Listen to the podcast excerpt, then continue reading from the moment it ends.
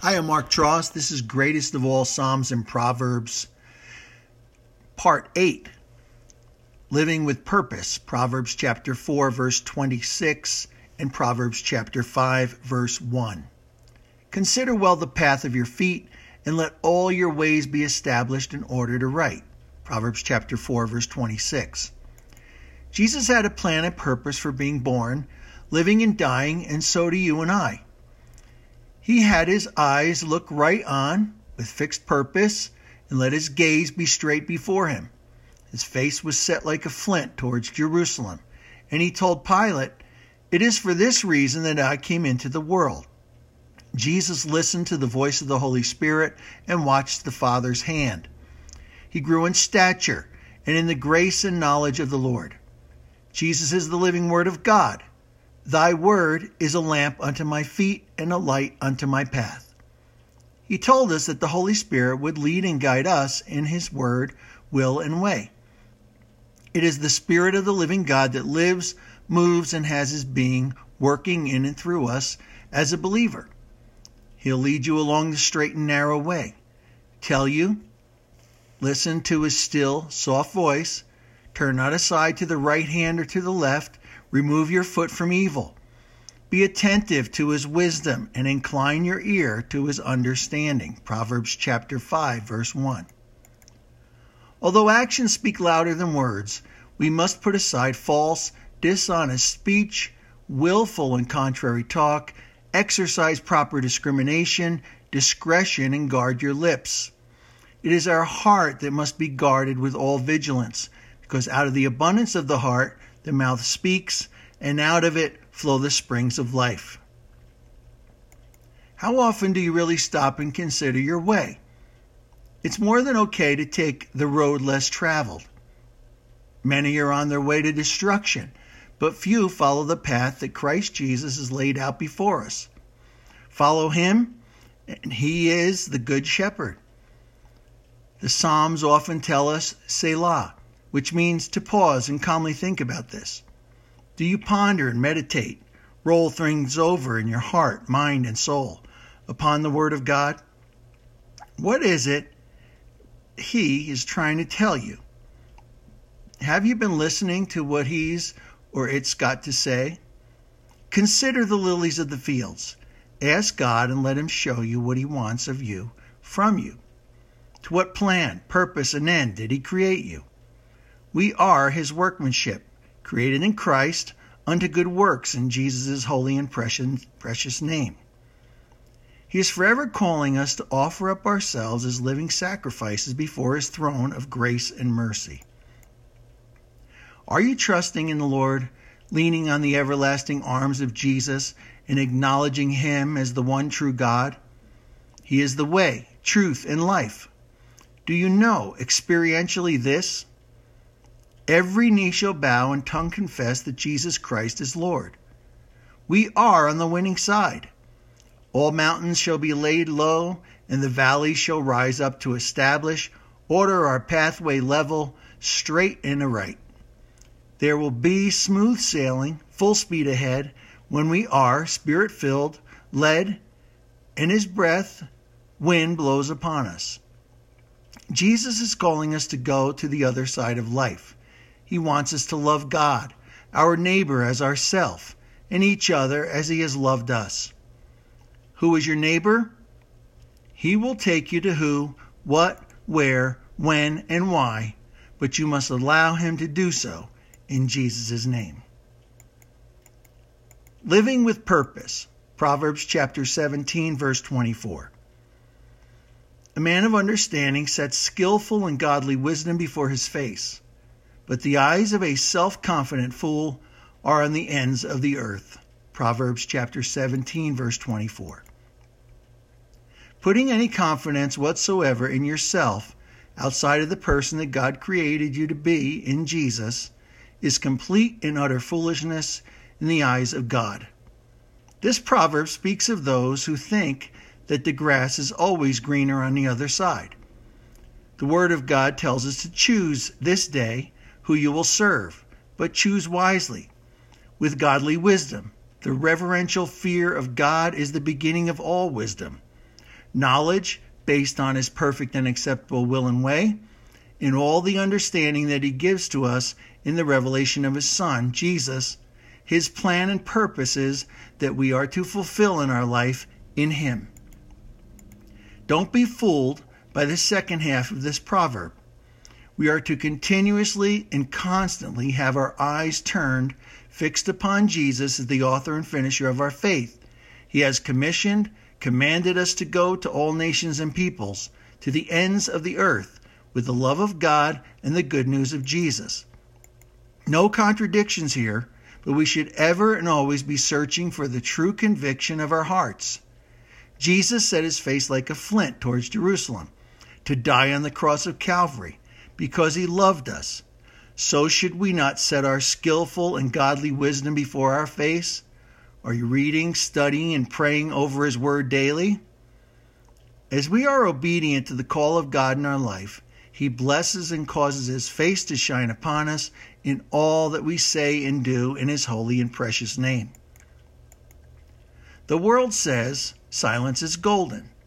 But when the word of God is spoken forth from the mouth of his people, under his anointing, it brings eternal, everlasting, the abundant life, grace, favor, shalom, peace, fullness, and wholeness to all who have ears to hear what the Spirit is saying.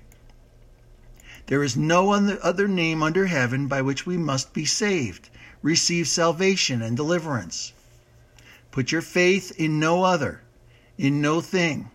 Ask God to open up your spiritual eyes so that you can see the truth of His Word. Only put your confidence in Jesus' name.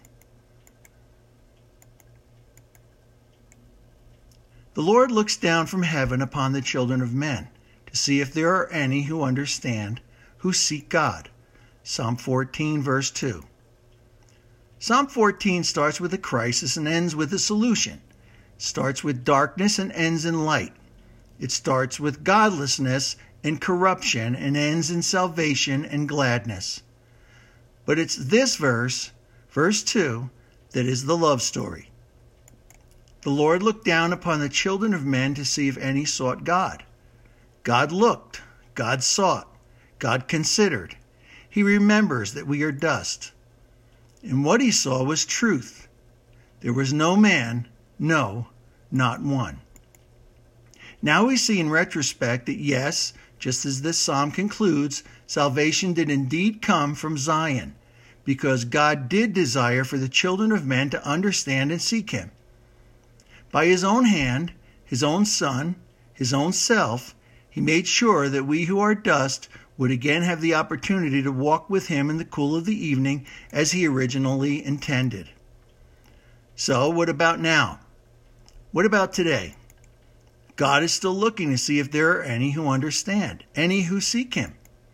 And now, beloveds, we are without excuse.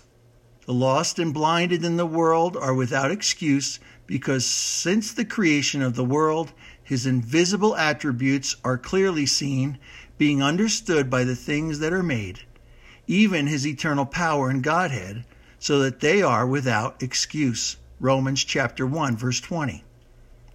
But what of us? We, his church, his bride, his own, we who have the Spirit of the living God alive in us, aching to be at work in us, do we understand? Do we seek God? Do we strive to love the things that God loves and hate the things that break his heart? Do we seek out comfort in the world instead of in the everlasting arms? Do we return to our sin as if it were the key to freedom instead of turning from it like the vomit that it is? Do we say we love God while we hate our brother? Do we sing that grace is amazing while we try to somehow work off the sting of our guilt? Like this psalm, our lives, our new lives in Christ, have been reconfigured so that we which start that which crisis and ends with a solution, that which starts with darkness and ends in light. And we, who started in godlessness and corruption, find ourselves rejoicing in the salvation of our souls with gladness. We have been given an immeasurable gift, my brothers and sisters. By God's grace, we have been given the ability to understand and seek the Lord. What manner of love the Father must have for us to have sought us out so that he could call us his sons and his daughters. Let us not take it for granted. God is for you. There is so much to see with our new heavenly eyes. For it is a pleasant thing if you keep them within you.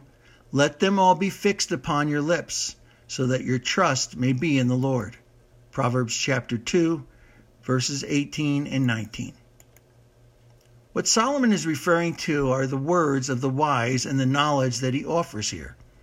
It's interesting that he exhorts us to heed the words of wise men so that our trust may be in the Lord. Why? Because the truly wise man weighs all he says against the word of God and the Spirit of God within him, and does not utter a sound if it is contrary to either of those standards.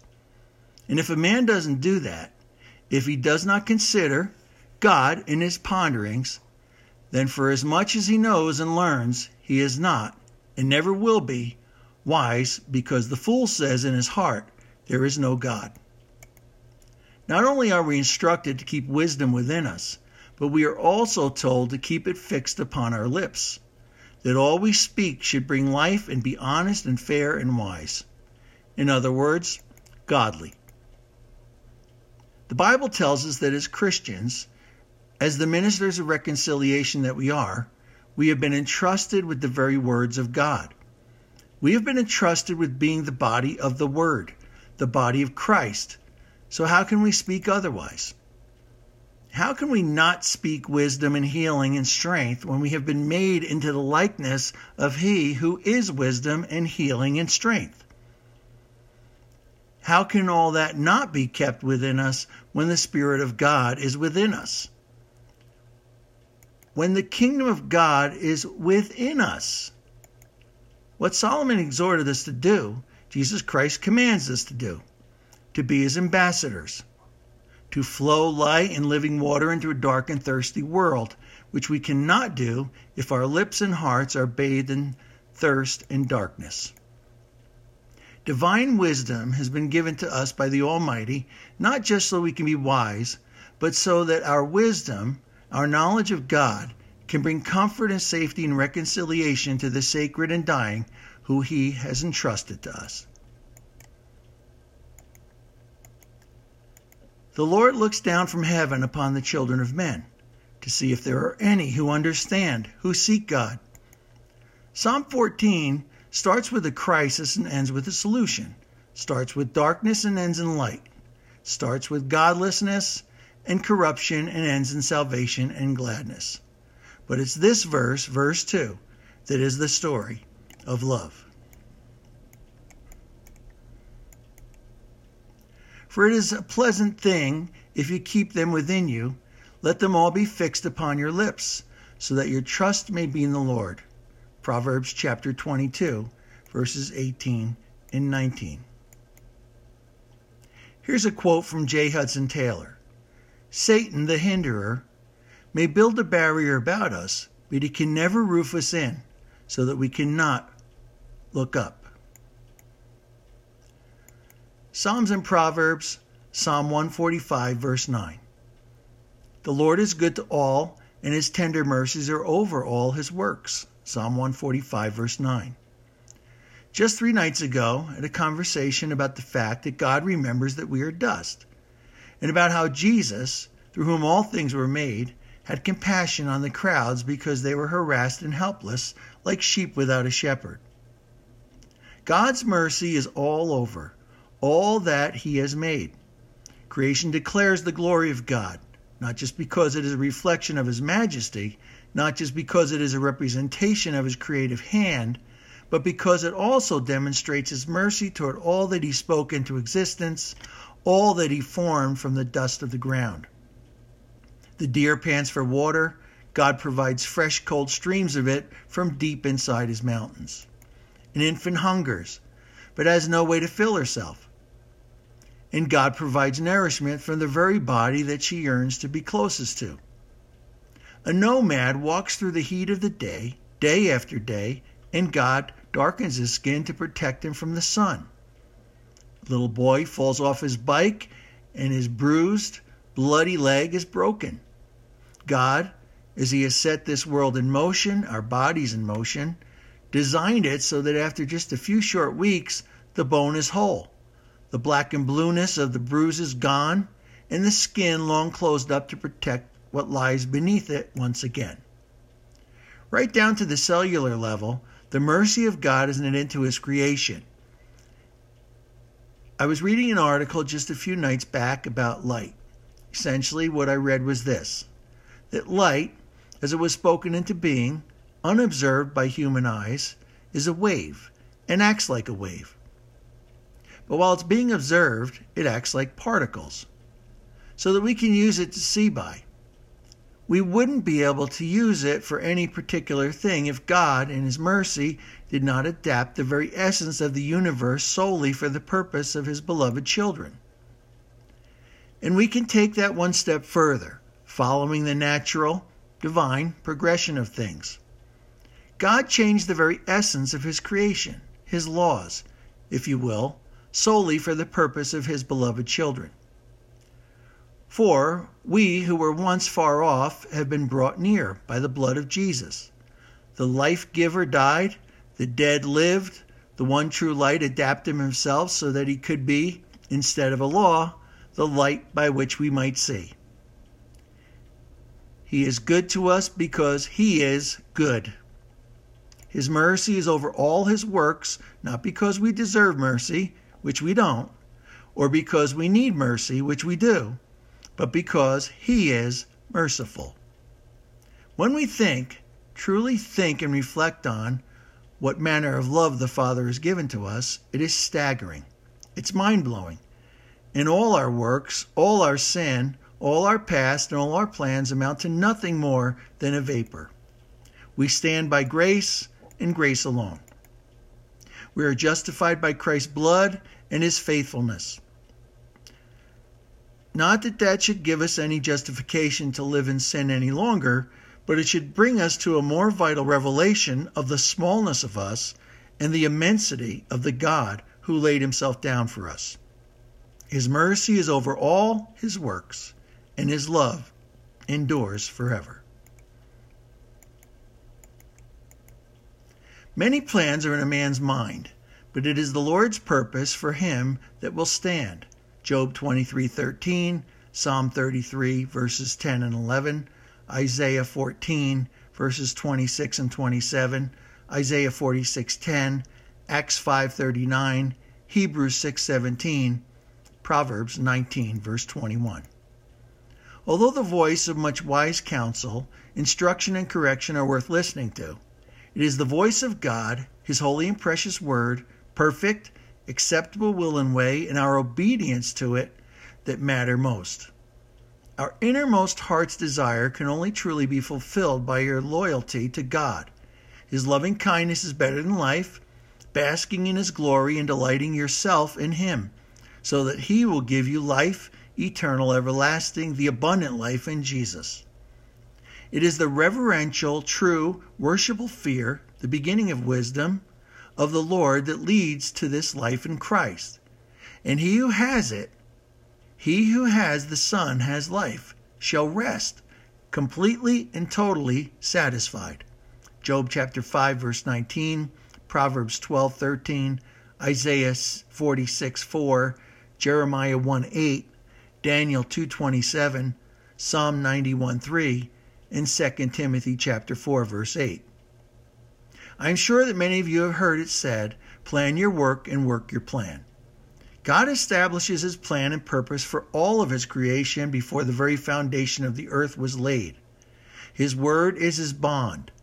Jesus said, Heaven and earth shall pass away, but my words shall never pass away. God's word, spoken, written, and living, is faithful and true.